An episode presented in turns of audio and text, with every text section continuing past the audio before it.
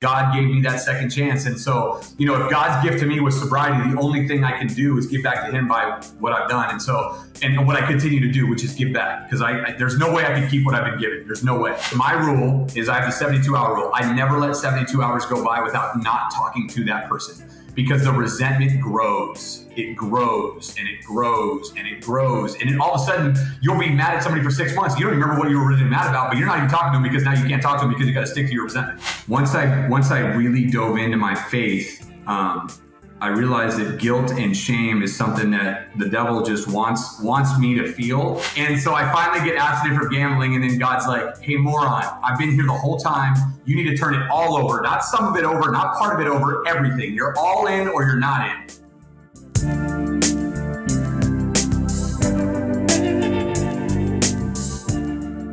Hey, sober people and sober adjacent people. Welcome to I Have 12 Questions. I'm Amanda Patton, your host, a leading expert on nothing. However, I am in recovery and I love it so much so that I launched this podcast where we get to talk to people who are trudging the road to happy freaking destiny across all the different ways that people get there. So, while this is definitely through the lens of recovery and sobriety, the stories and the themes that we'll be covering are universally human. So, love, loss, grief, excitement, parenting, outside issues, purpose, God stuff, whatever. In the words of the great Ted Lasso by way of Walt Whitman, I want to be curious, not judgmental. So, like I said, we'll be talking to people in recovery. We're going to be talking to experts and practitioners who help those people along their path in recovery.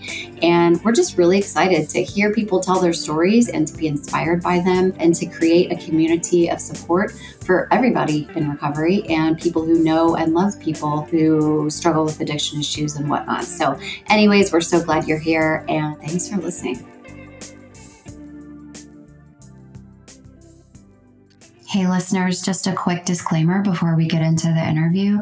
The views and opinions expressed by those interviewed on I Have 12 Questions or myself are just opinions and our own personal experiences. We are not doctors or therapists or psychiatrists. So none of the recommendations or opinions expressed should be considered medical or psychological advice.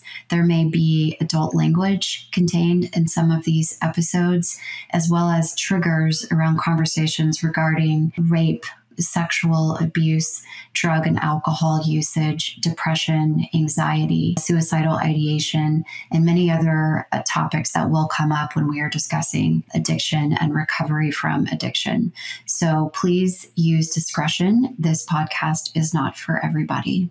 Um, hello, I have 12 questions community. So we have a great story on our hands today. Our guest is Mike Anderson, and he's a very successful recruiter uh, and sales leader in his professional life. But I've asked him here today to tell us about his sobriety and his story and his faith. Um, and I don't know Mike in real life. We've exchanged some emails. We just caught up for a little bit before this interview. Um, but it's really cool because he's an open book and he's just willing to open up and tell his story. Um, so I really appreciate your vulnerability, first of all, Mike, and your willingness to just talk to us about everything. Um, and I have to say, you are you you call yourself a sober follower of Jesus and a sales leader in the talent acquisition space, which I just talked about a little bit. Um, so I'm going to start with an icebreaker. This doesn't count as one of my questions, but sometimes these conversations they're fun and they're funny, but they can also get a little serious because sometimes we go back through maybe some dark things. Um, so if you were a professional wrestler, what would your what would your uh, stage name be and your walk up song?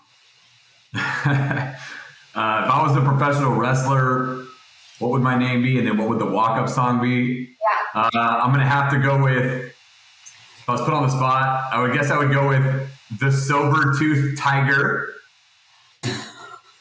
That's cheesy, but I'd go with it because whatever. I don't even know what that is. Okay, I'm ready. I don't even know. It's like a saber tooth tiger, but I'm sober, so a sober tooth tiger. Oh, stage name, your ring name. Okay, I was thinking it was a song, and I was like, I don't no. know what that song is. Okay, no, gotcha. I, that would be my, yeah, be Sober tooth tiger, the Sober tooth tiger. So cheesy, but maybe maybe relevant. And then uh, for the song, I'd have to go with "Sweet Emotion" by Aerosmith. Oh, classic. Yeah. I so, love it. old school music, but like kind of a new school name, whatever. So who knows? But so that, that would be what I would choose. That's I will say this: when I had a MySpace back in the day, "Sweet Emotion" was my song for like a month, and I was excited about it on my MySpace. I think it's I, it's a classic. It, it, never gets old. Wow, MySpace. That's a that's a throwback. Yeah. Um, okay, so I'm going to start firing off questions, and um, I'm really excited to hear kind of your experience and your your story because every interview I do is just so different but similar too, right? And and that's a really cool thing about being in recovery. Um, but in researching you, it sounds like you had some run-ins with the law, like many of us had, uh, myself included, several, in fact. Um, so, what made you get clean and sober? Was there this rock bottom moment or a series of events that led up to a moment, or were you just like, I just cannot do this anymore? What What was your, I guess, impetus to get sober and clean? So, um, so my sobriety date is uh, May 26th of 2018. So I've been sober a little over four and a half years. Um, but for me, um, there was a lot of a lot of times when I, I knew I needed to get sober I never did. I think my longest bout of sobriety, like just me, like, you know, white knuckling, it was like three weeks when I just, I had made a bad decision and my friends were like, hey, you probably shouldn't drink. So I was like, I don't have to drink. And I didn't drink for like three weeks, but I was miserable not drinking. So I went right back to it and just tried not to be an idiot. But uh, many times um, throughout my, my 20s, um, basically in 2009, my dad passed away. Um, in November of 09. And I remember that was very hard. I lost my girlfriend five months before that. Um, and that was like a big, you know, turning point for me. I had lost my girlfriend and my dad in like a five month period, and kind of this whole life that I had kind of set up in my mind had just went away. And I was like, you know, I had this idea of a higher power and God, and like I thought a good God would never do this to me. So what is He doing? I mean, I know a lot different now, but at the time I didn't know. So I basically put my middle fingers up to the sky and I said, I'm doing it my way. And so for from age 22 in November of 09 till all the way up to, to, to May of 2018, um, I just went, I went crazy and I, I partied and I slept around and I had many instances with the law and I drank and I did cocaine and I, I gambled and it was just, it was horrible. It was horrible. It was just a life that if you had a daughter or a, or you were raising somebody, I was everything you would never want that person to be around hundred percent. But yet I would act as I was the cool guy. We all know how that goes. So um, I would imagine if listener, listeners are listening, they have an idea of what I'm talking about. We, we act as if, but we're miserable inside. So that was my 20s. In 2011, I get DUI number one. Um, I was actually arrested by my uh, a guy that played college baseball with at my school. Um, he graduated, went in the police department, and he arrested me. Crazy story there. Yeah, so that's wild. So that was 2011. If that's so, that was like my first knock. And hey, maybe you should like chill out. But I was like, nah, forget it. 2012, 11 months later, DUI number two. Um, and so that happened. And I was like, you know what my solution is? Like drinking and driving. I'll just stop driving. Let's keep drinking. And that about the time was kind of when Uber started coming out. So I figured, great, that solves our problems. I'll just keep drinking. And so I drank for another six years um, aggressively. Um, in 2014, I was introduced to cocaine. Um, and when I hit, when I introduced, when I was introduced that, like I had arrived. I made it. This was it. This was I, I, could drink as much as I wanted for as long as I wanted and do all of that. And uh, and for in in four years, I spent over a hundred thousand dollars on cocaine, and that was you know I knew I had a problem when the guy that I was buying from. he had an apartment when I first started going to him, and when I stopped going to him, he had a house, and that was probably, that was probably like an issue that I should I should have looked at. But anyways, so 2011 DUI, 2012 DUI, and then about six or seven drunken publics for the next, I don't know, five, six years. And then in 2018, and this is kind of, hopefully I'm not going too long on your question, but I kind of want to set up the story. Okay, cool. So in 2018, um, here we are. It's it's May 25th of 2018. It's a Friday.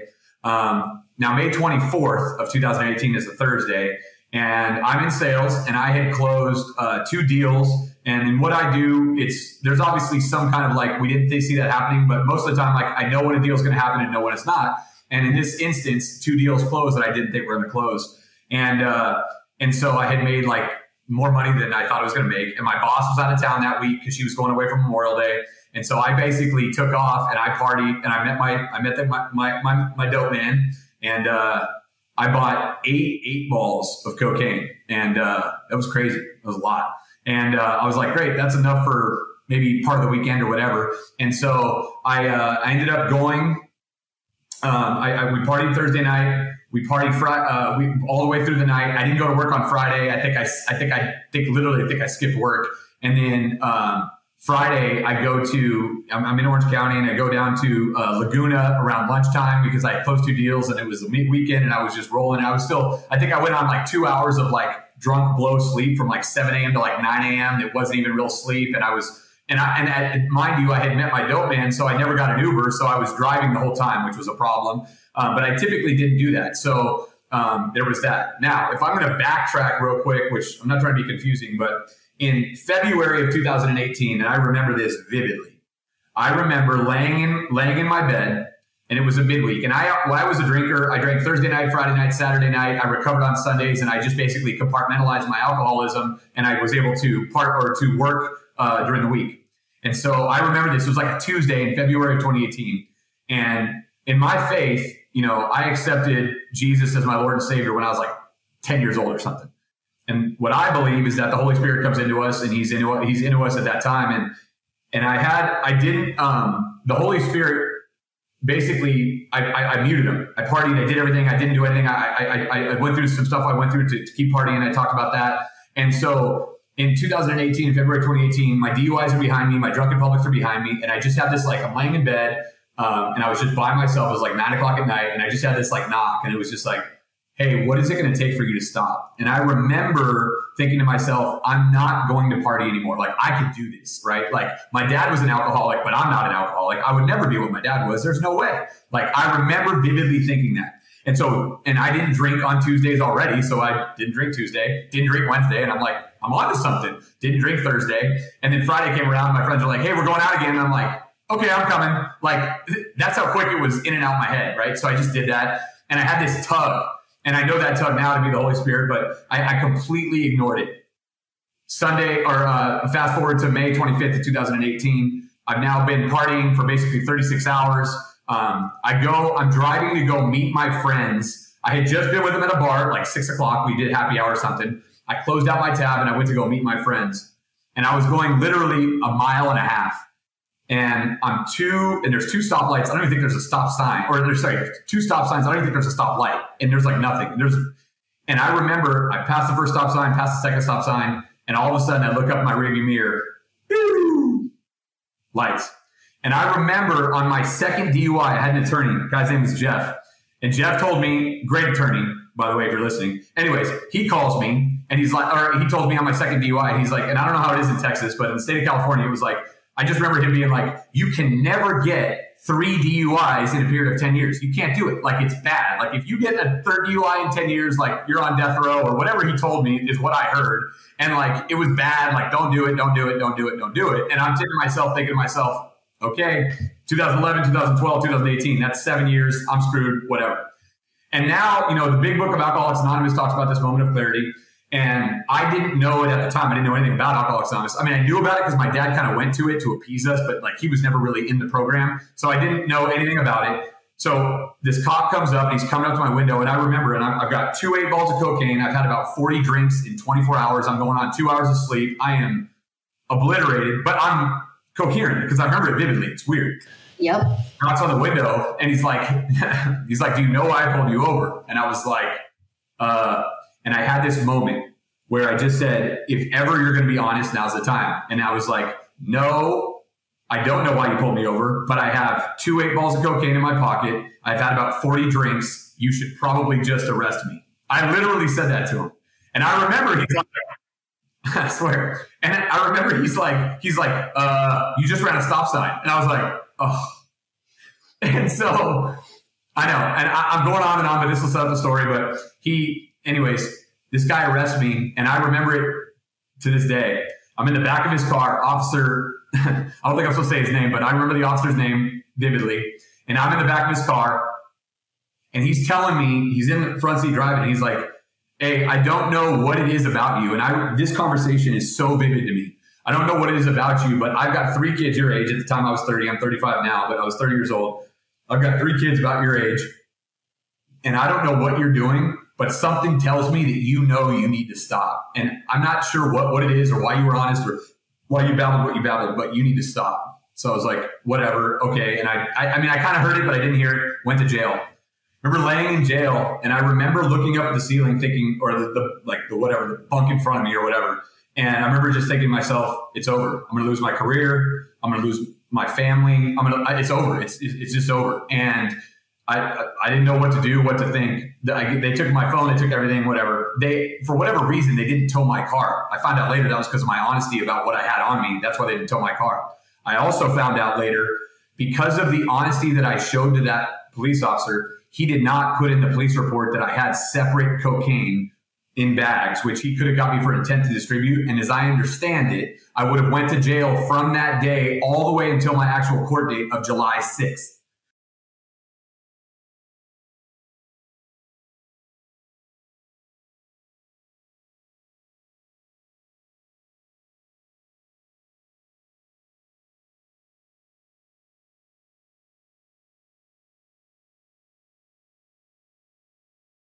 So I would have been in jail from May 25th all the way to July 6th, not released. That's what I was told. That's what I later, would learn.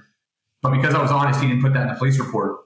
Anyways, he, the officer ends up telling me, and I remember this in jail, and he tells me, he goes, I've been doing this for 25 years, and I can remember on three occasions, you being the third, there was two people ahead of you that like you pull them over and they're just like, uh, there's a body in the trunk or whatever. Like they just, but you know, and he's like, he's like, and both of those those people have gotten what they needed out of life and they've you know gotten better you know served their time or whatever but they're in better places. And i think that that could be your story. And i remember him telling me that and i kind of at the time didn't want to hear it because i'm you know whatever it's right it's, it's recent you know whatever. So and i just and i and i remember him saying that. And and, and to this day that me telling the truth is i think what set me down the path of recovery because I was able to get released on my own own recognizance.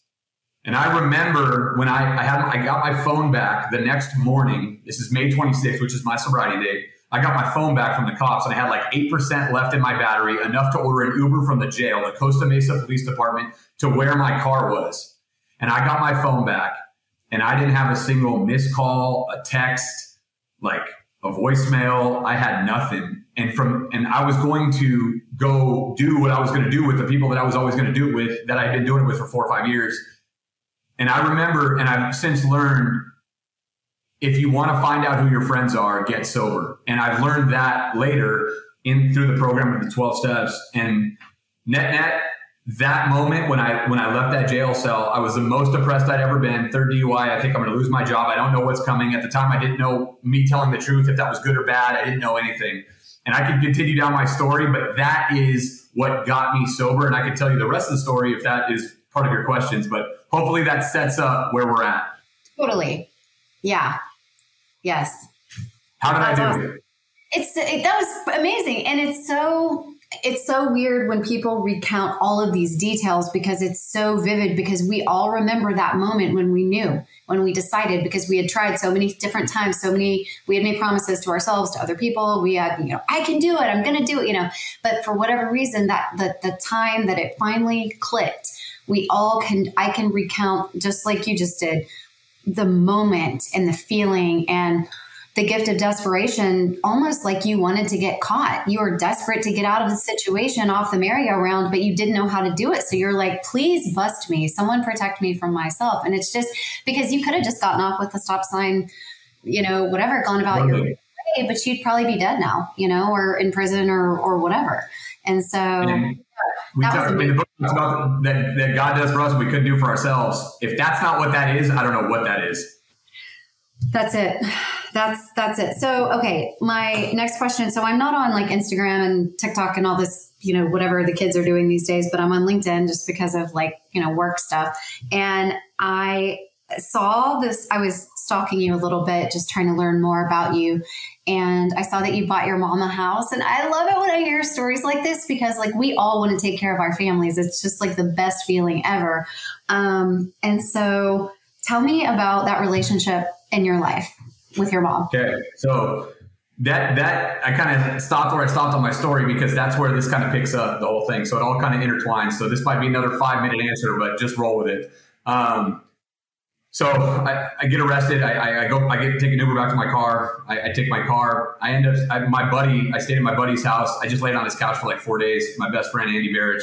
Um, and I remember I was staying at his dad's house with him, and they kind of just, you know, and, they, and they see, they know what I've been through. They know I'm an alcoholic. They know it's a problem, and they're just like, they know it's going to be bad, but they're just like, yeah, you can lay on our couch for a couple of days because I didn't know where to go. I didn't want to go home. Um, you know, to my, I lived alone. I didn't want to go to my place and be by myself. I just didn't know what to do. And so I laid on that couch and I remember thinking to myself, okay, I got to do two things. I've got to go, I've got to tell my attorney and I got to tell my mom. And so I called my mom and, uh, and I told my mom, um, you know, and at this point, remember, this is eight years of, I don't want to say it's like eight years of isolation, but like it's Christmas and Easter only. Uh, my, our pastor calls us CEOs, but I, I saw my family like minimally, sporadically. My mom was, I always, this is a joke, but I always say, Mom, I strengthen your faith because you're always praying for me. Um, but like I always, you know, uh, we, I knew she loved me. I knew she was never going to forsake me. I knew all of those things, but I never. It was always her reaching me and never me. There was it was not a two sided relationship. Um, because I knew, and what was weird is I was so dark in what I was doing that I didn't want to like expose my mom to that. I kind of remember that in my family, my brother, um, you know, his his wife, and you know, one of the things that I had to make amends for was being a drunk idiot at their wedding in 2014. That's a different conversation, but um, but anyways, so I remember. So now we're Monday, Memorial Day, and it's the day off. And I remember I called my mom, and now I'm on day three of sobriety, not even knowing that you count how you count sobriety. I just wasn't drinking, um, and I hadn't been to an AA meeting yet. So I called my mom, and I met my mom, my brother, and my my sister in law. And I remember we met at a Peet's Coffee in Tustin, California, and uh, and I laid out everything, and it was like the same, like whatever inside of me. I now know to be what I believe to be God inside of me was like, you got to tell the truth to this cop. You got to tell the truth to your family. Like, there's no other way around it. You can't get better unless, like, darkness, the, the lies are in the darkness, right? Like, that's the only way you can do this. So you can make up anything you want and they're going to believe it because they don't know any different, or you could just tell them everything.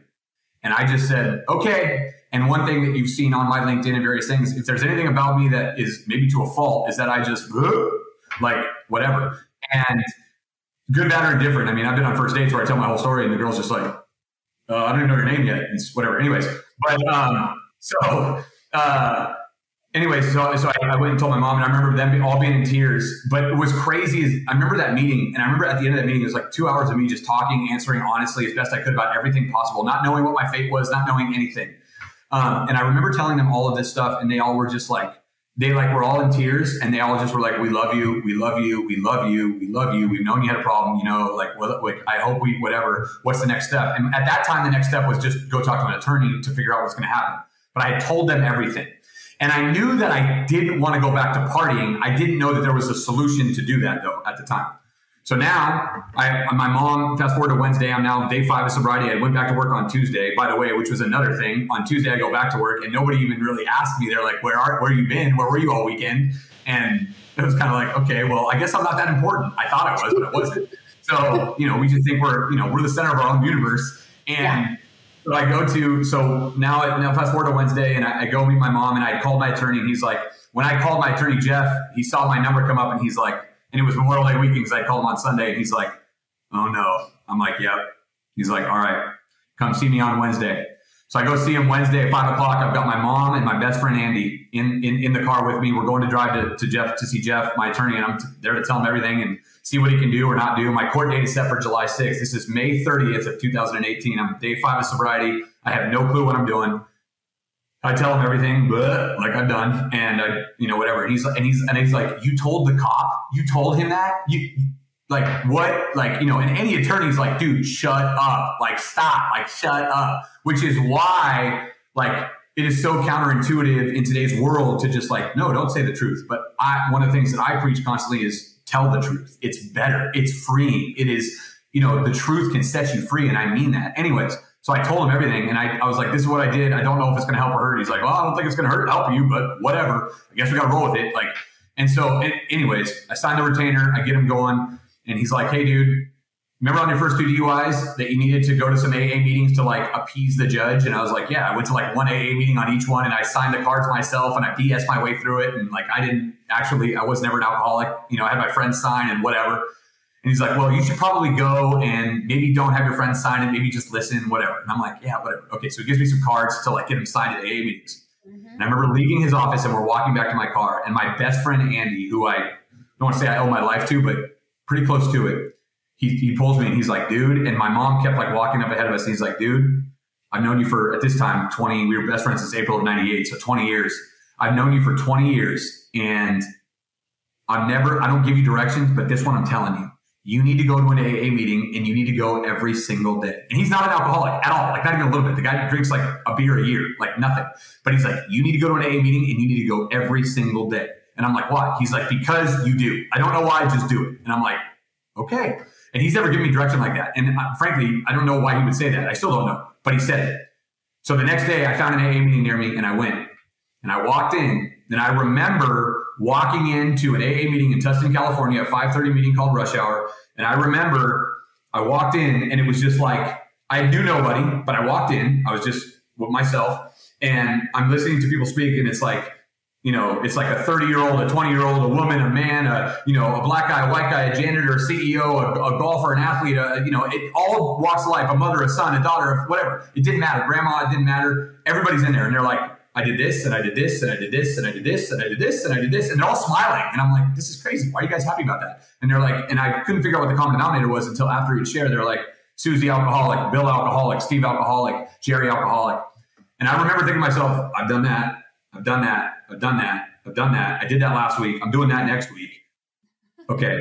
And then I was like, and I was like, what's the common denominator? I guess, okay, well, if the shoe fits. And in that moment, everything that I never want to be with my dad, I was able to identify, which is why I think the greatest three words in Alcoholics Anonymous are, yeah, me too. In other words, yep. you tell your story and I just say, oh, yeah, me too. And so, and that, and so when I heard that, I was like, wow, I'm an alcoholic. And so for me, identification was massively easy. I knew I had a problem. I, my, my best thinking put me in that seat that day, six days of sobriety with a court date of July 6th. And that was my first day of meeting. And I knew, here's what, the only thing I remember is what Andy said, keep coming back, or, you know, not keep coming back, but go every day. And then when I left, they were like, keep coming back. And I was like, did they talk to Andy? Did they know? Yeah. How did they know? How did they know to tell me to keep coming back? I thought it was just, you know, you can't just get your degree in one day. So anyways, um, I came back the next day, and net net on July 6th, when I went to my court date, I had 42 days of sobriety. I was it was a Friday. I had 42 days of sobriety, and I had been going to AA meetings for 37 of those days. And in 37 days, I went to 77 AA meetings. And I remember I was I was in the program. I had a sponsor. I had you know all of the I, I, was I was I was in. And there was one Saturday I remember. I think it's one of your questions we'll talk about. But there was one Saturday when I wanted to drink so bad, and I wasn't sentenced yet, so I technically could have. I was 30 years old. I was legal. I could have done whatever I wanted to, and I wanted to drink so bad, but yet I didn't do it. And I went to five AA meetings in one day just so I wouldn't drink. And I, that was kind of a big turning point for me so, anyways, I can talk about my actual court appearance, which is another crazy story. When I got to court, what happened, how God was in the middle of that. But through all of that, my mom saw my actions and she started. And so when I went into my court program that I would eventually get into, my mom sacrificed everything to drive me to my court dates, to take everything. And we just started having like AA meetings in the car. She's like, Mike, I'm not an alcoholic. I'm like, then just listen. It's a speaker meeting. I'll talk. Like, and just, I would just, tell her everything and she would just be like oh michael where did i go wrong? Like what? And i was like mom you did nothing. I'm here. I love you. Like and anyways our relationship just whatever and it blossomed into truth. And you have a normie. My mom is my mom can read a book and hang out and just be by herself and no problem and the most easygoing person. Nothing bothers her ever. And then you have this type a gregarious zealous arrogant charismatic alcoholic and yet she's my mom. The only way we have a relationship is through truth and through Christ, and that was it. And that built that that through that whole year when I was in the court program that I was in. She drove me to and from court dates, probation officers, drug testing, everything that I did, and uh, and our relationship took off. And so, um, as you saw, uh, and part of my other story, we'll talk about other addictions, but um, I ended up getting sober or abstinent from gambling in November of 2020 and in 2021, I had the best year of my career. And uh, if I wouldn't have got stopped gambling, I, um, my, I made more money than I ever had, but my bets would have just gotten bigger.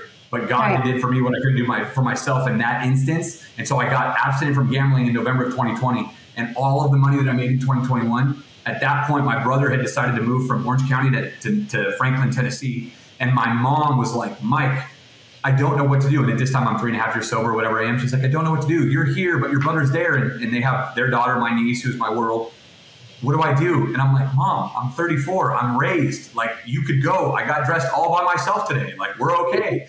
And so I remember telling, like, and so, and, and I was like, how am I ever going to repay my mom? And I had all this money saved up, and I said, you know what? This is my opportunity. So I bought my mom a house in uh, in Franklin, Tennessee, so she could live out her years there and be near my niece and, and, her youngest son, my brother. And I could go, you know, I was sing, I'm single, still single, and I could go anywhere and meet them at the time. And it was my opportunity to give back to my mom, you know, what, what the Lord had given to me. Like, it, you know, what, where my life has come from, from where it was to where it is now. Like the only, the only, the only possible possible reciprocation of that is to give away and be gratitude, be grateful and thankful. And that's how I did that. And my relationship with my mom is as better as best as it's ever been. If I had, a, if you could do a best woman at a wedding, she would be it. I love that so much because the opportunity for you guys to get to know each other in that way of the driving back and forth and doing all those things, but also you know, becoming abstinent from gambling right before you start making more money than you'd ever made. And then you go and invest it in something that's truly meaningful, like legacy type stuff, instead of throwing it away at a table or however gambling mm-hmm. works. I don't know. But like, you know, that's and and it's selfless too in, in the way of like wanting her to live out her years and be close to your it's just I love I love that kind of stuff because it's so heartwarming. And we, I shouldn't say we, I speak for myself, but I put my family through a lot. And there's this mm-hmm. feeling of like, how am I ever going to make that okay? Right? We make amends. We we show up differently. There's a lot of ways that we can repair it, but there's always going to be a part of me um, that wishes I could do more. And so, like when you get to do a grand gesture like that, I think it's just like, I mean, it's redemption. You know, that's that's incredible. And she deserves it. Things yeah, and and, and one, one of the, the, the kind of key kickers in that story is my mom came to my court date, and I remember getting to my court date, and at the time she's proud of me. She's Mikey, forty two days sober, like that's great. Like she doesn't know one day at a time. She just knows, hey, he's not drinking. This is good. He's the most honest we've ever seen. We got his personality back. We got the old Mikey back. Whatever. Like that's what she knew. So she was just happy about that. But she was obviously worried about me going away to jail. So she comes to the court date, and it's I've got my sponsor there, my grand sponsor, and my mom, and my best friend Andy's mom was there as well. Um, so they're there, and, and and and I'm sitting there, and I'm in a nice suit, and at the time I was fat as all get out because I ate a bunch. But anyways, I thought I looked all right. But I, uh, but this this super dapper looking guy, nice suit, everything. He comes up, he's like, "Are you Mike Anderson?" I'm like, "Yeah." And he goes, "Here's your offer." And I didn't know at the time, but he was a DA, and he gives me this offer, and it was like 330 days in jail, like three months of like community service, um, like drug and alcohol rehab. I mean, he just like threw it threw the book at me, and like this, like basically because that third DUI thing, right? That's a big deal. And I was like, oh my God. And I called, and so my attorney wasn't there yet. He was like running a little bit late. And I called him, I'm Jeff, hey dude, are you coming? What do I do? He's like, don't do anything, don't move, don't sleep, don't breathe. Like, just wait till I get there. He comes, we go to, we're in the courtroom, and now, and we're, we're filing, and this is Friday morning, July 6th. I remember it vividly there's a guy in front of me and they're calling him by alphabetical. I'm Anderson. I think they called Alvarez or whatever they called. They call the guy in front of me. And I remember this. Oh, I remember this. They call the guy's case in front of me. And this guy, the judge is like, okay, Mr. Whatever. I see you're on a second DUI. And he's, because he's on a second one. I'm on a third. And he's like, your case, your DUI, your arrest was in January of this year. Mine was in May. This is now July. So he's like, you've been continuing your case. Why have you done that? And, and the guy's like, I want to continue it again, Your Honor. And this is right before they call my case. And the judge is like, I don't know why we should do this. He's like, well, I started, I started figuring out they got a problem, and, I, and I've been going to some recovery. I've been doing recovery and whatever. And the judge's like, oh, tell me about that. He kind of perks up, and the guy is like, uh, do you have any proof that you went to meetings? He's like, yeah, I do. So he hands it to the bailiff. The bailiff hands it to the judge, and the and the judge looks at it. He goes, you went to one meeting in six months, and he says, forget it. He like bangs his gavel, and he that guy gets taken away in handcuffs right there, and I'm like. I'm thinking to myself, that's it. See you later. Capital punishment. I'm done. Like they're going to burn me at the stake. I'm going to get stoned, whatever. Like it's going to be, you know, just a line of fire. I don't know what's going to happen. Like this is it. Like 42 days of sober. I'm out. So that was what I was thinking. So they call me up there. My attorney standing next to me. I got me, my attorney, and the DA. We're all standing up there. We're facing the judge, and the judge goes, he's looking at my my record, and he's looking at the DA's offer, and he's like, he's just going through it. He's like, Whoa, Mr. Anderson, looks like uh, somebody likes to have some fun. I'm like, Yeah, you're on right. I definitely do. But it's not that fun anymore. And he's like, What do you mean? And I'm like, and he's going through my jacket and he's like three, you know, he sees two DUIs already, seven or eight drunken publics. He's like, it's, you know, just, dude, you got a problem. I'm like, well, your honor, as you can tell, when I drink, I can't stop. He's like, okay. He's like, what do you have to say about that? And I'm like, well, I've realized that I'm an alcoholic and that, uh, you know, I, the only way for me to ever live a life that I could possibly be proud of is that I have to stay sober. That's the only possible way. It's like, okay, you know, what, what, what do you, how do you know that? And I'm like, well, behind me are my, my sponsor, my grand sponsor, you know, I've been working with steps. And my attorney at this time is thinking I'm full of it. Like I just got two buddies because he doesn't even know that I'm really sober. Like he's yeah. kind of like, what is it? You know, whatever. Cause I BS my way through the first two. And so anyways, so he's like, do you have any proof that you went to AA? And I gave him the cards and he, I give him the cards and it's every card has 10 signatures. So I gave him seven and a half cards for 77 meetings. And he's like, you went to 77 meetings in 37 days? And I'm like, yeah. And he's like, why? And I was like, because I really wanted to drink and I knew, I just knew that I couldn't. And he's like, okay. And he's like, and he looks at the DA and he, and he, and he whatever, and he calls them like, he's like Chambers, and he calls them back. I, I, they like went back away. And I'm standing up in open court, like just looking around, like, is this where they just pull out a gun and end it? Like, I don't know what's going to happen. And I'm, I'm standing there. It felt like forever. And they finally come back, and my attorney kind of looks at me and goes, Hey, dude, are you uh, are you serious about the sobriety thing? And I go, I mean, yeah, I mean, I think so. I mean, I plan on it. Like, you know, like, is this for real? And I'm like, yeah. He's like, he's like, okay, just say yes to everything the judge asks you. I'm like, okay. So he's like, judge goes, Mr. Anderson, are you an alcoholic? Yes. Do you want to keep your job? Yes. Do you believe you can stay sober? Yes. I'm like, okay. And, he's, and he goes, You're in the DUI court program, which means I can keep my job, which means I don't have to go to jail. So he rejects the DA's plea. He puts me in that program. I end up doing that program for a year. I stay sober. I get drug and alcohol tested. My mom drove me to and from all of that stuff. That's where our relationship really took off. Like they could have thrown me in jail and thrown away the key, and I don't know if I would have stayed sober, but they didn't. And God gave me that second chance. And so, you know, if God's gift to me was sobriety, the only thing I can do is give back to Him by what I've done. And so, and what I continue to do, which is give back, because I, I there's no way I can keep what I've been given. There's no way. And so, and that's that's kind of where our relationship took off, and that's where I'm at. So I know I'm babbling, but that's kind of the story. No, I love it, and it it makes me feel a little bit emotional every time someone tells stories like that of how um, how we show up for each other in the program, because people getting sick. I'm sorry, I'm going to start crying, but like losing parents or losing people we love, or people getting married and having babies, or people needing someone to vouch for them in court, like you know how people really really show up for each other. And you know my drinking and using friends like of course they were nowhere to be found when i really needed something. And um, i don't know it's just it's heartwarming that your sponsor and your grand sponsor and you're so new in recovery and that they're going to come you know have your back. And i don't know that always just touches me because yeah. i was so selfish in my in my addiction and the things we will do for each other because we know how hard it is, um, especially when someone's new and they just need someone to be like, I believe in you. You can do this. You're not alone. You know what I mean? Like, that's all we need to hear. We need somebody to say, I hear what you're saying. I'm not judging you. You're not a bad person. You're sick. We're going to help you get well. Like, it's just because the outside world, be it cops, judges, regular people, therapists, doctors, whatever, family, you know, they're looking at you like you're so capable and smart and successful in all these other areas of your life. Like, why can't you just get it together? What is wrong mm-hmm. with you? Like, stop. And you feel judged, even though they're coming from a good place and they love you and they want to help you. It feels judgy because they don't understand. Yeah. So then when you walk into a room where people are like, uh, yeah, I get that. Yeah.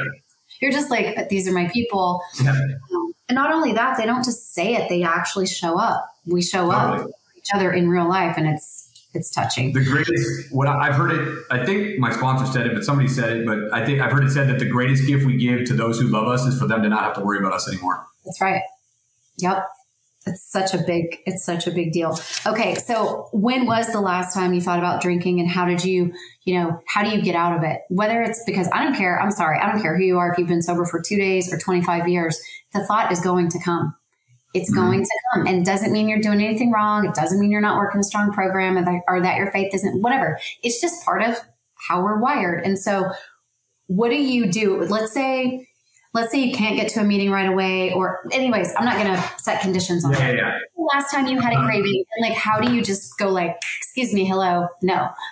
Well, I mean, I've had cra- cravings. I mean, I'm an alcoholic, so craving is that's like saying, you know, was like, you know, it's just when did I wash my hair last? It just is.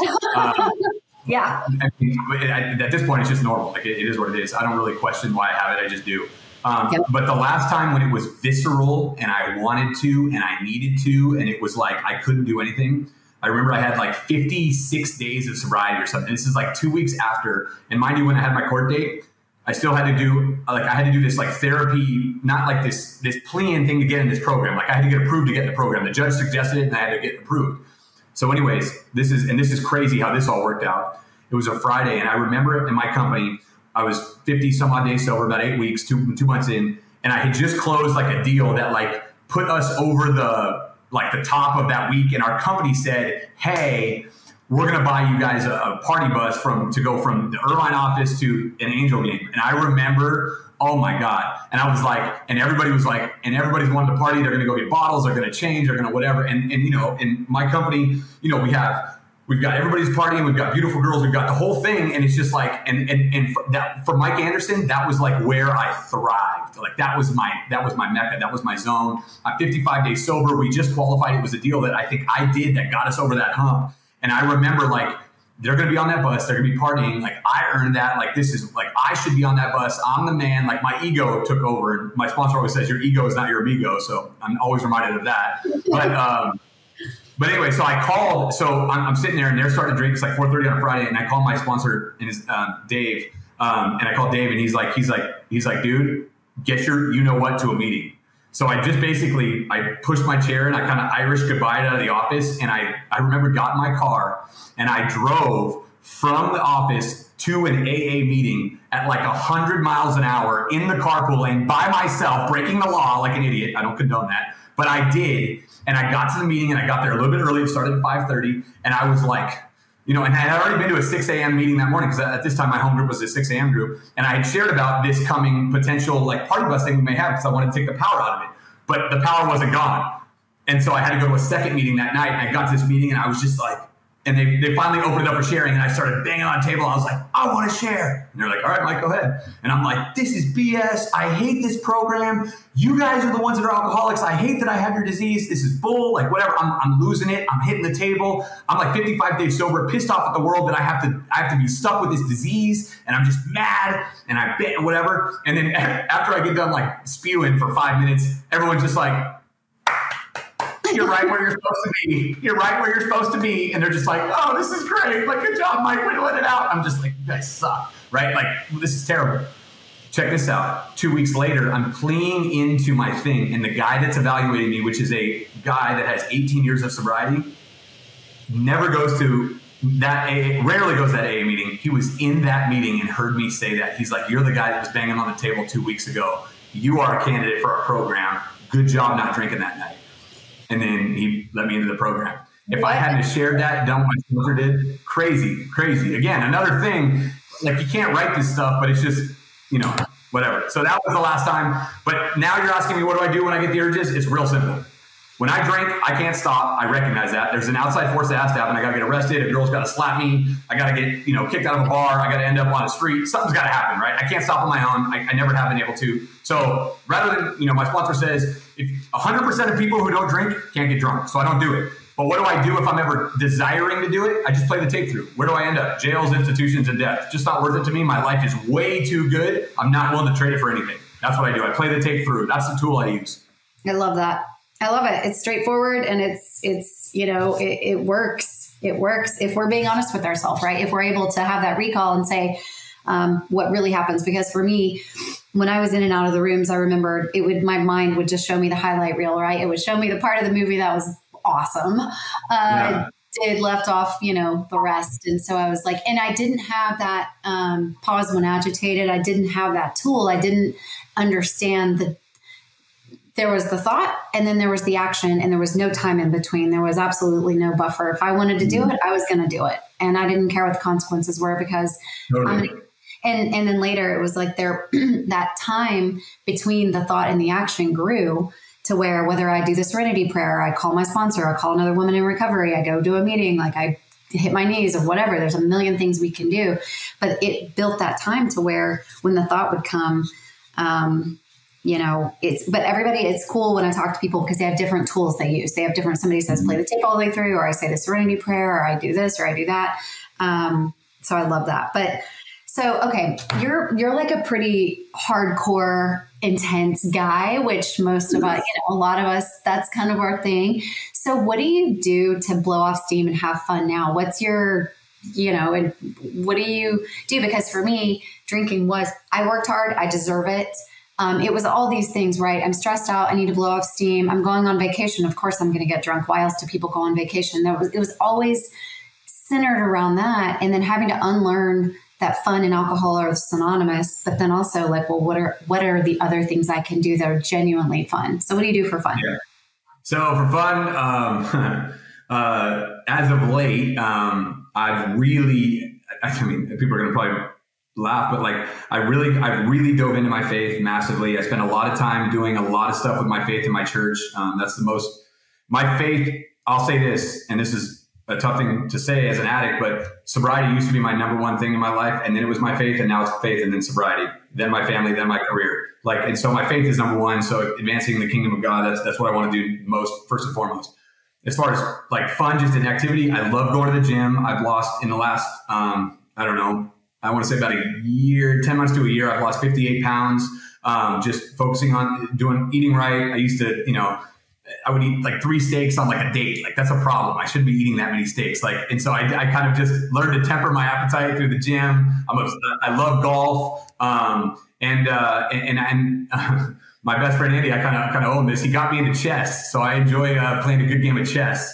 Um, nice. and so that, that's what I do. And then, um, you know, my family is is is means the world to me. Um, but like, I would be lying that at 35, you know, single ne- or um, you know, single, never married, no kids. Um, I, I, I, look for that, and I, I would love to, to meet a lady some, at some point. But like, I will, I'd rather defer that to God and let God handle that since He's handled everything else perfectly. I'd rather Him just deal with it, and she'll come when she comes. But other than that, I just focus on uh, my faith uh, my health and, uh, and, my, and, my, and, my, sobriety. And then, you know, everything else seems to fall into place if I just maintain those three things. So that's yes. kind of me. I love that. I love it. Chess, working out.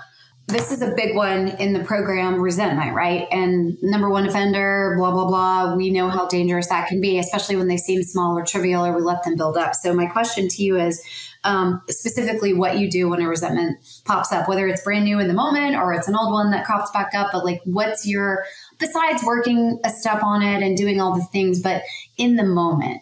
Do you know what I mean? Do you have a tool yeah. or a prayer or something that you do to kind of not latch on, right? Because we have that choice in that moment. We can either latch onto that story and just like go nuts with it and just really piss ourselves off, or we can, you know, try to go another direction. Yeah. What, what do you do?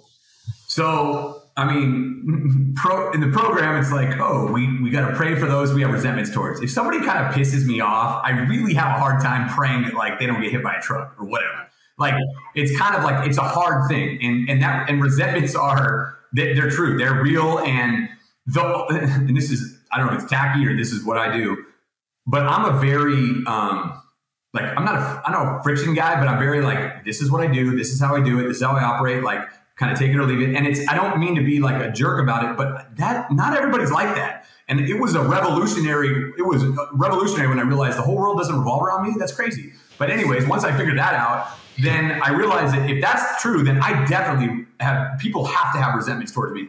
What would I do if every single person that had a resentment towards me never spoke to me again? And I just am like, okay, well, I would have no friends. And so I would have nobody in my life. And I kind of play that through. Um, the other thing that I do is I call, um, I try to call somebody, whether in the program or out of the program, and I just check in on them. And generally, what you'll find is that, by the way, that's a lost skill in today's world. People don't check on each other anymore. Nobody, it's a very rare thing I've noticed. But I just call to check in on somebody. And what I found is that when they start telling me about what's going on with them, I'm like, oh yeah, I'm not that mad at that person because they cut me off, or I'm not whatever. So uh, generally, if I take myself out of the resentment and I realize that I could easily, they could easily just be just as resentful to me at me. Um, there's that. The other thing I do is my rule is I have the 72 hour rule. I never let 72 hours go by without not talking to that person. because the resentment grows. It grows and it grows and it grows. And then all of a sudden, you'll be mad at somebody for six months. You don't remember what you were originally mad about, but you're not even talking to them because now you can't talk to them because you got to stick to your resentment. Like that is a problem. And so I don't let 72 hours go by. If there's an issue, we talk about it. Sometimes people even get annoyed because I do like a 10 minute rule where I'm like, hey, we got to talk about this now. And they're like, give me like, I got to go to the bathroom or whatever. But like, that's the idea. That's like, you know, hey, um, but like you get my point. I don't let time pass. So I call somebody else, see how they're doing, and then I usually handle it head on. And what I found is that that pretty much works. The other thing too is I talk about recovery to everyone who will listen. I don't like you could be, you know, whatever. And then when I do that, they're like, okay, like I understand I'm not you. So and they and I understand I'm not you. So it's kind of like let's talk about this. And so um, it's just it's just been a lot easier. And a lot of and other things too is what I've noticed is my level of resentment goes way down when my level of acceptance goes way up. And so if big, the page 417 in the big book says that nothing in God's world happens by happens by mistake, and if that's true, then it's as it's supposed to be. So then what am I like? This is already yeah, this is already supposed to be the way it is. So maybe I'm the one that's being that I have to be worked on here to work on these resentments. So, anyways, just a thought. No, I love that. I love 552, having to do 552 on somebody for a couple weeks or however long it takes. I love 417 and how, you know, we're we're taught that that my serenity and expectations are inversely proportional, right? Like I tend to have very high expectations of myself, which means I put those expectations on other people. Well, guess what? Everyone isn't high strung type A crazy yeah. lady like I and so those expectations it's just like let that people let that person do what they need to do. But also i love your i love that insight about 72 hours like not letting that time go by because if you're angry or you feel hurt or fearful or whatever my mind can have a tendency to scan the environment for anything that kind of feeds that resentment which is to your point it grows and it grows really fast. And then half of the story isn't even true. It's just stuff that was like floating around in my head or I try to connect the dots and create problems where there really aren't any. but then when you call that person or go have coffee with them, and then all of a sudden you're like, I'm not mad at I'm not mad at this person. What is my what is my deal? You know? Totally. And one of the things that I've realized about resentment is 98, 99% of the time, what I'm resentful about, there it was never intentional. And when it's when you realize if you talk to them and you realize that they didn't mean to do it that way or whatever, it's kind of like but I'm over here like plotting their death or whatever I'm doing. And it's like, you know, like just talk about it. So um, I feel like uh, the ability to confront things. Um, and on the flip side, if somebody has resentment towards me, what I've really tried to do is own it and say, I'm really sorry. Like account, like step 10 has just been a lifesaver for me, which is, you know, we were wrong. We probably admitted it. And I don't even, I don't even care if I believe I'm wrong or if I'm not, whatever. It just doesn't matter. It's, I'm sorry. And I, you know, and I feel that that has created relationships that are deeper than they've ever been but with less people, but deeper than they've ever been. Because some people don't want to hear it, which is fine. But no, that's yeah. you know. So, no, that's huge. Anyway, that's yeah. huge, and I, I I really I really love that, and I love this idea of you know when you said I don't even care because my ego used to no i'm right. I'm right. I don't care if it costs me this friendship. Like i'm right and i'm not gonna i don't care. But now i don't care. Do you want to be happy or do you want to be right?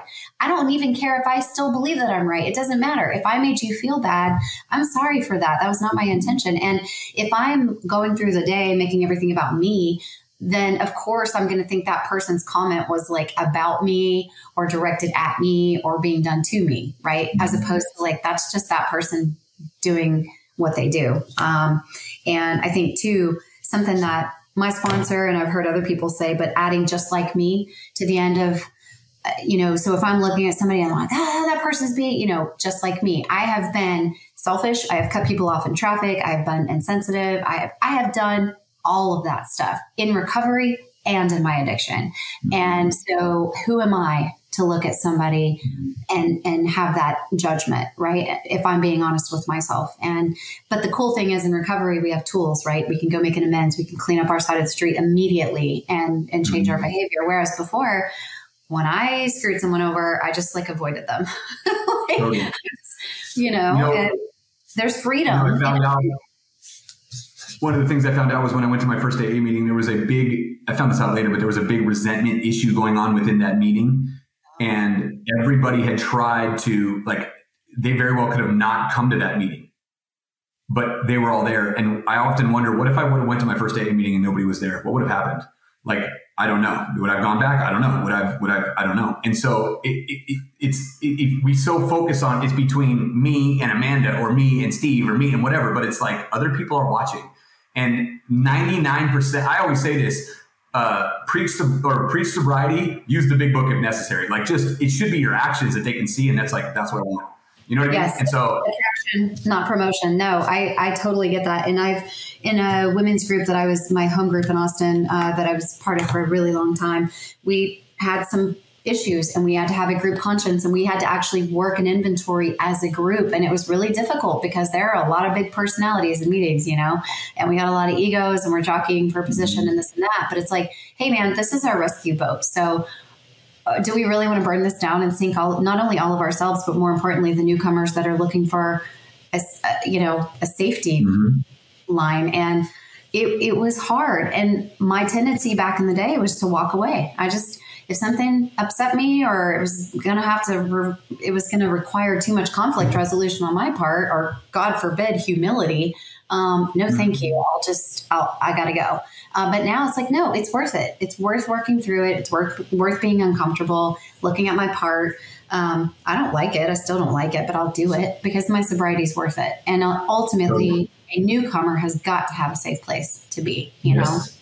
know. Um, okay, so I, you know, and and this isn't true for everybody but i just want to ask you this question. So for me and a lot of other people initially at first we tend to replace addictions. I think it's just a natural thing right? And um, a lot of times you know we quit drinking so then this next thing is the magic bullet whether it's like working too many hours or even working out too much or getting obsessive about our eating or shopping or sex or you know netflix or whatever it is for different people did you go through that process in your early recovery? Um, or not so much because it sounds like you had alcohol, drugs, and gambling.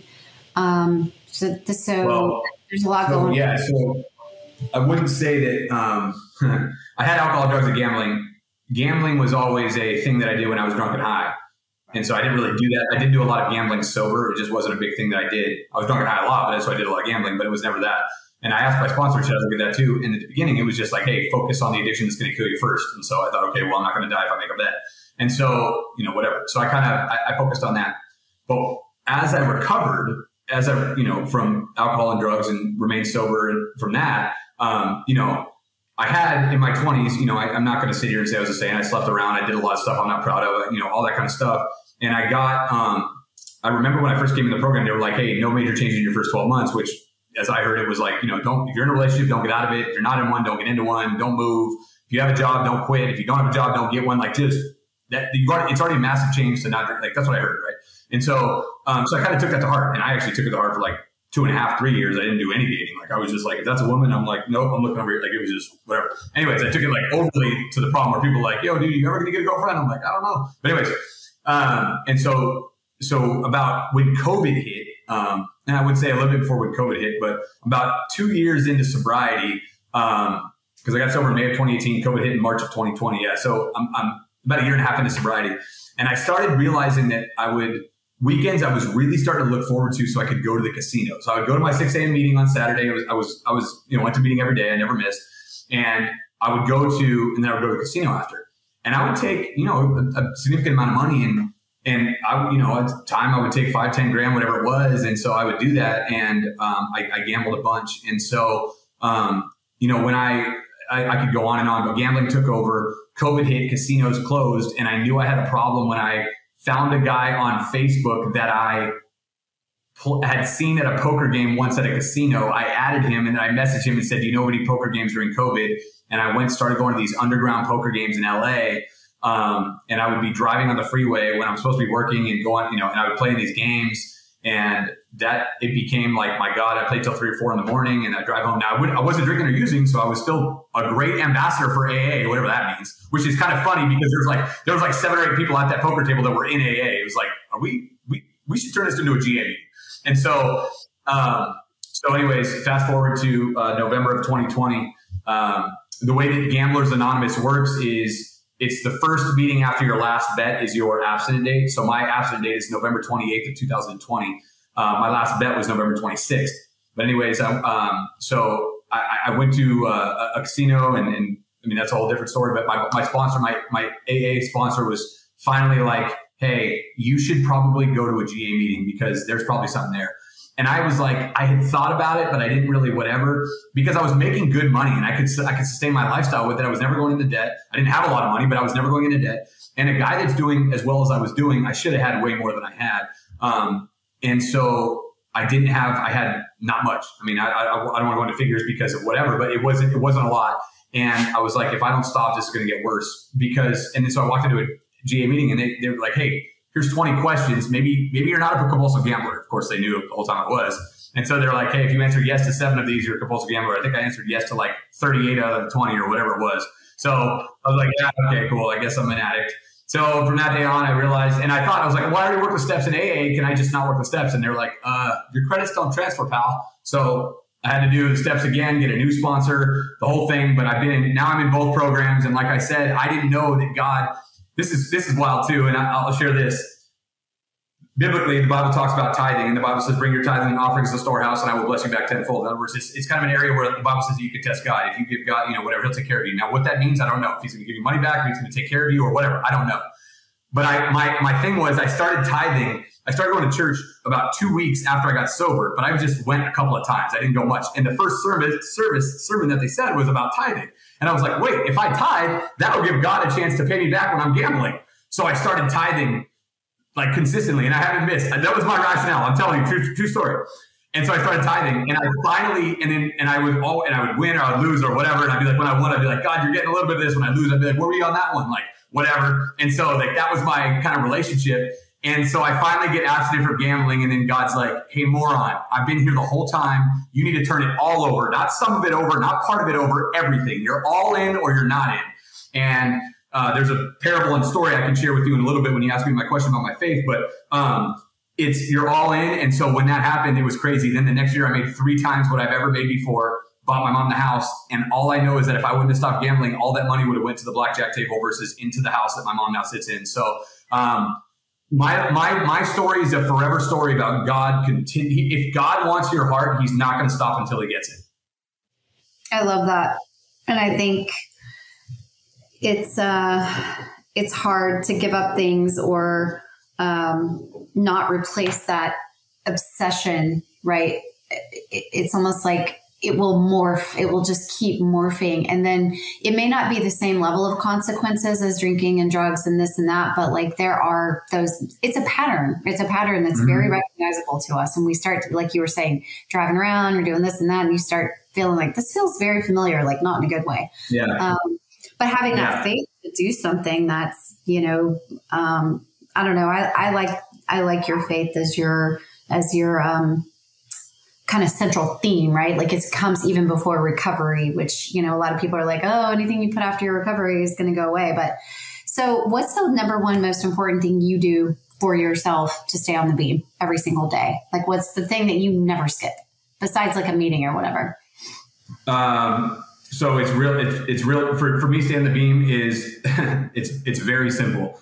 Um, I make sure I talk to somebody that is struggling and somebody that is has made it through. So I talk to like one like both sides of the coin. Either like a new I talk to a newcomer and I talk to somebody with more sobriety than me that has I don't want to say achieved more, but like has kind of come out of the darkness of whatever. And I talk to those two people just so I can juxtapose in my mind I never want to be there, and I still want to be there. And I'm never going to get there if I go to there. So I, I do that every day. Um, and also, too, um, you know, people that are often tempted uh, in situations, they're probably putting themselves in situations they shouldn't be in. Um, I'm not around alcohol a lot. I'm just not. I don't, you know, I don't go hang out at bars to prove that I can do it or whatever. Like I don't. It's just not my thing. Um, and so, uh, staying on the beam, it, it, it I'm such a I'm such an I don't want to say eternal minded. Maybe I am eternal minded, but like I'm such you know I won't step over you know a nickel or I won't step over a quarter today when I, or oh, sorry I won't step over a nickel today when I get a quarter tomorrow. You know what I mean? I'm not gonna I'm, I'm gonna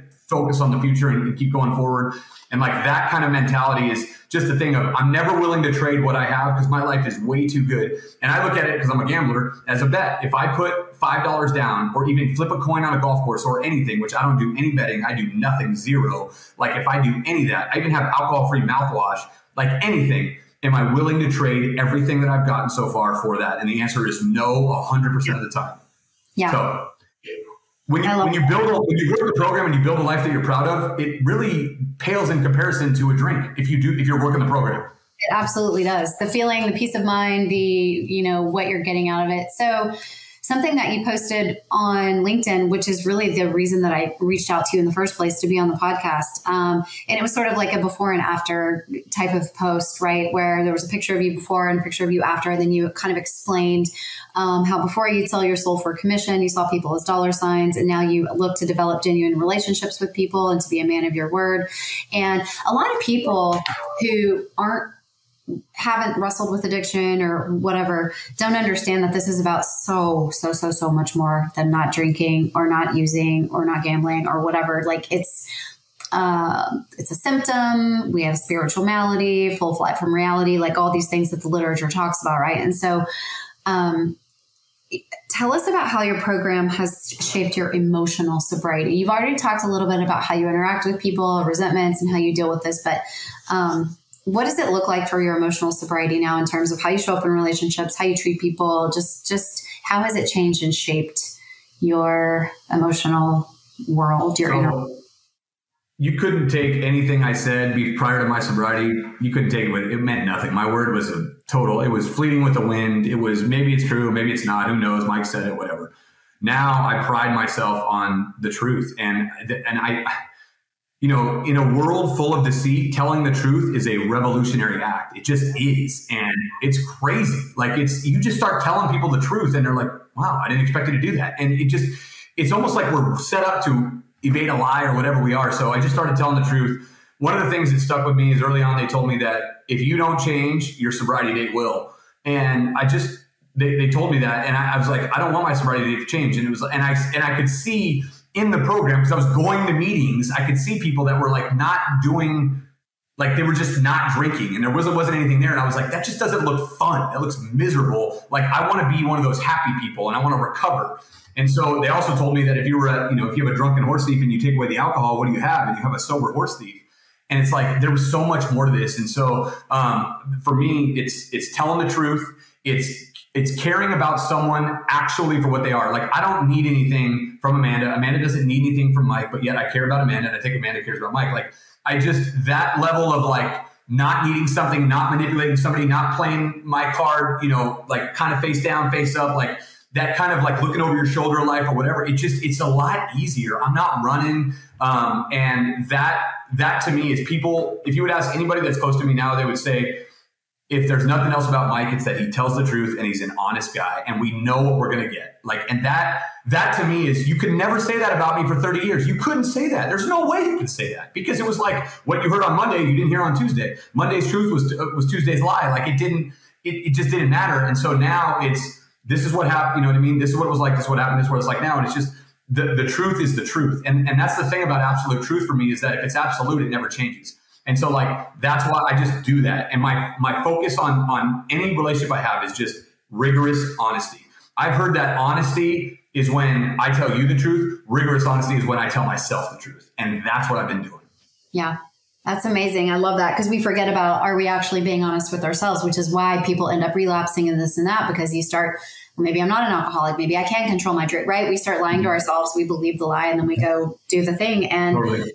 I think when you're talking about the people who are truly happy, joyous, and free. It's those people who are um, who are rigorously honest. And I think too, when I came into AA, I um I I was weirded out by the fact that people were doing things for each other for nothing in return. I just don't like that is not the world we live in. And it is it seems suspicious to me. I was like, what is the angle? I don't get this. What's point, well, okay, it helps people stay sober. I get it now. But also, you genuinely care. Like a newcomer that I met five seconds ago, I love her and I want to help her, and I don't even know who she is, and it doesn't even matter. And like, there's just a really good feeling about that. Like we were talking about earlier, showing up for each other. So, um, quick story on that. I remember when I had about two and a half months of sobriety, I got in a little fender bender and my car was, I had to send it to the shop. This is before my license got suspended because it got suspended in September that year, but before it got suspended.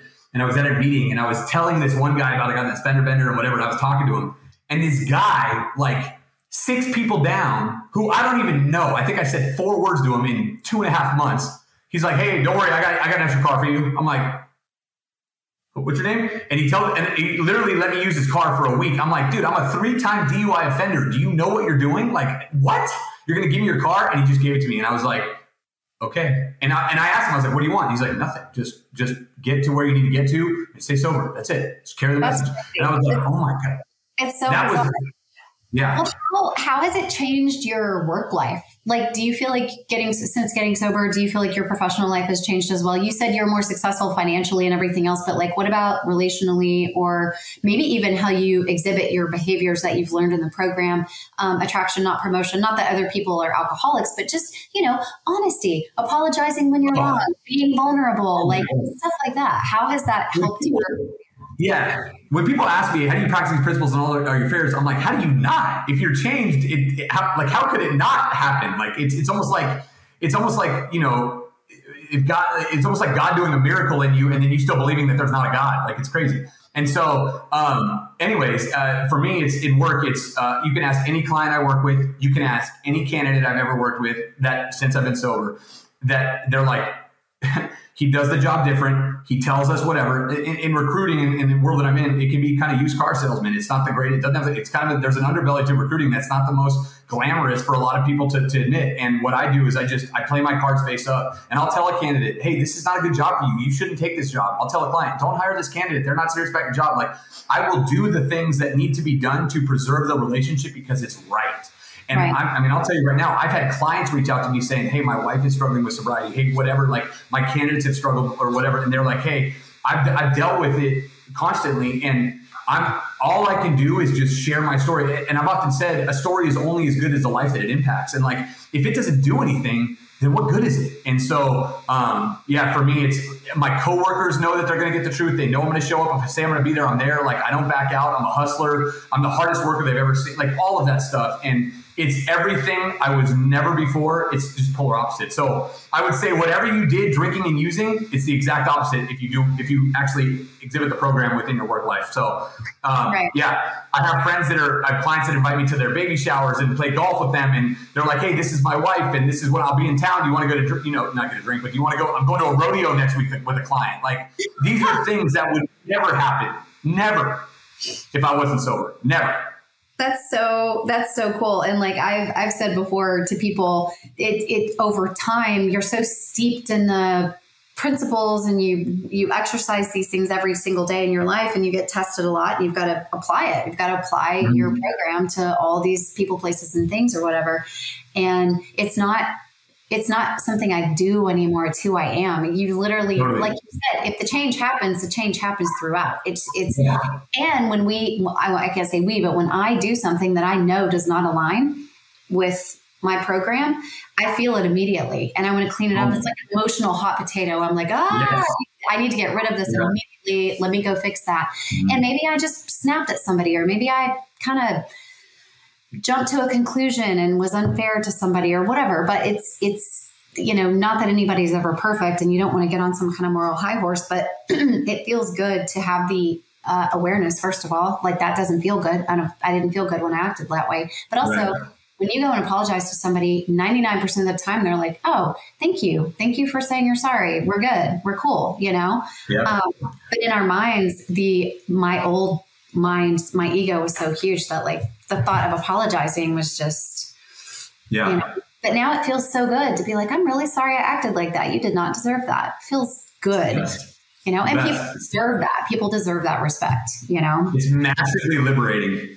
Is there anything that you regret from your drinking days that you've had a hard time um, forgiving yourself for? Because it says uh, we will no longer regret the past nor wish to shut the door on it, right? That's one of the promises. But sometimes for people they they struggle with forgiving themselves i carry mom guilt i have from the seven years that i drank and used there is mom guilt that i will take to my grave i know that um, so do you have anything that that crops up for you that you still have to kind of work through forgiving yourself for Yeah, so uh, I introduced a lot of people to cocaine. A lot of people um, that uh, started whatever they're doing, I believe, because of me. Whether they're still doing it, I don't know. Um, so I did a lot of that, and I felt a lot of guilt and a lot of, like you said, for that. For that, once I once I really dove into my faith, um, I realized that guilt and shame is something that the devil just wants wants me to feel.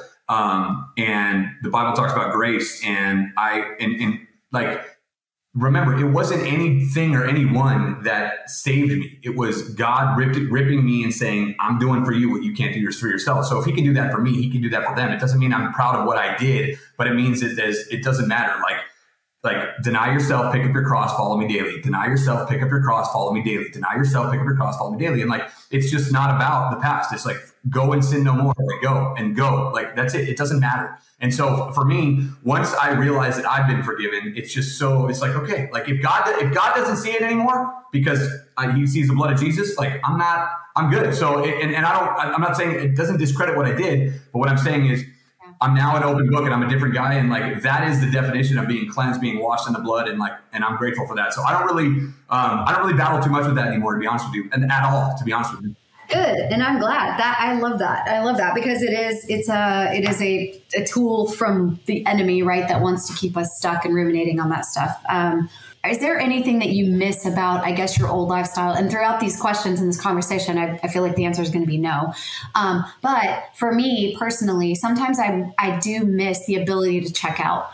Um, when I feel really overwhelmed or having just lost my dad to cancer, and I just was feeling all these things and there's no amount of meetings or anything that's going to make the grief process speed up or so there that instantaneous moment of you know taking a drink or a pill or doing coke or whatever knowing it wasn't going to fix anything but just knowing that that immediate relief was there um, that's the only thing every now and then that that will crop up for me. Do you ever have do you ever have moments like that where you miss um, anything that the old lifestyle offered you Mm, I mean, probably.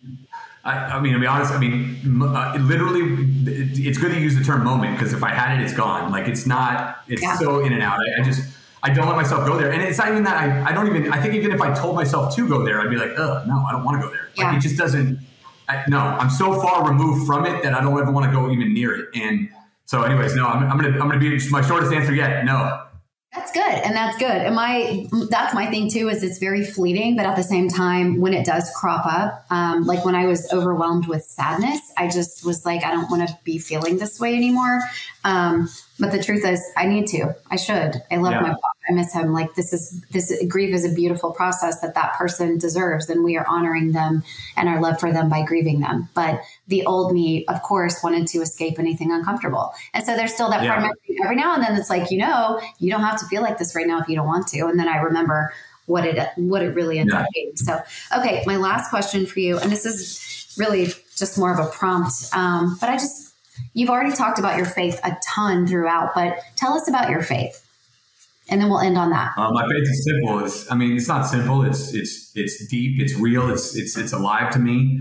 Um, Jesus Christ is my Lord and Savior. There's no question about it. Um, the life that I live is, is one that I want to be pleasing to him. And I get emotional when I talk about it, but like, um, you know, I, I, ran from him for a long time and yet he, he, he chased me down and, and, he, and he said, Hey dude, I'm, I've, been here the whole time. And, and I, of course I ignored him forever. And, and now I'm it's it's it's I'm, I'm all in. There's no there's no I don't I don't care about the commission. I don't care about the sale. I don't care about the, the girlfriend. I, I care about Jesus and my relationship and letting people know that there is a savior of the world. That you know we are we are we are born running away from God. We are born into sin. We are everybody's a sinner and the and, and, and we all run away and like there is this redemptive grace that like this ever loving God and and what I've learned is that you know God, there's the world has created a million different cultures and religions and, and our and we kind of like created our own god how we want him to be and this is how you attain him because we invented him so we can make how we attain him and whatever. And god is like omniscient omnipotent you know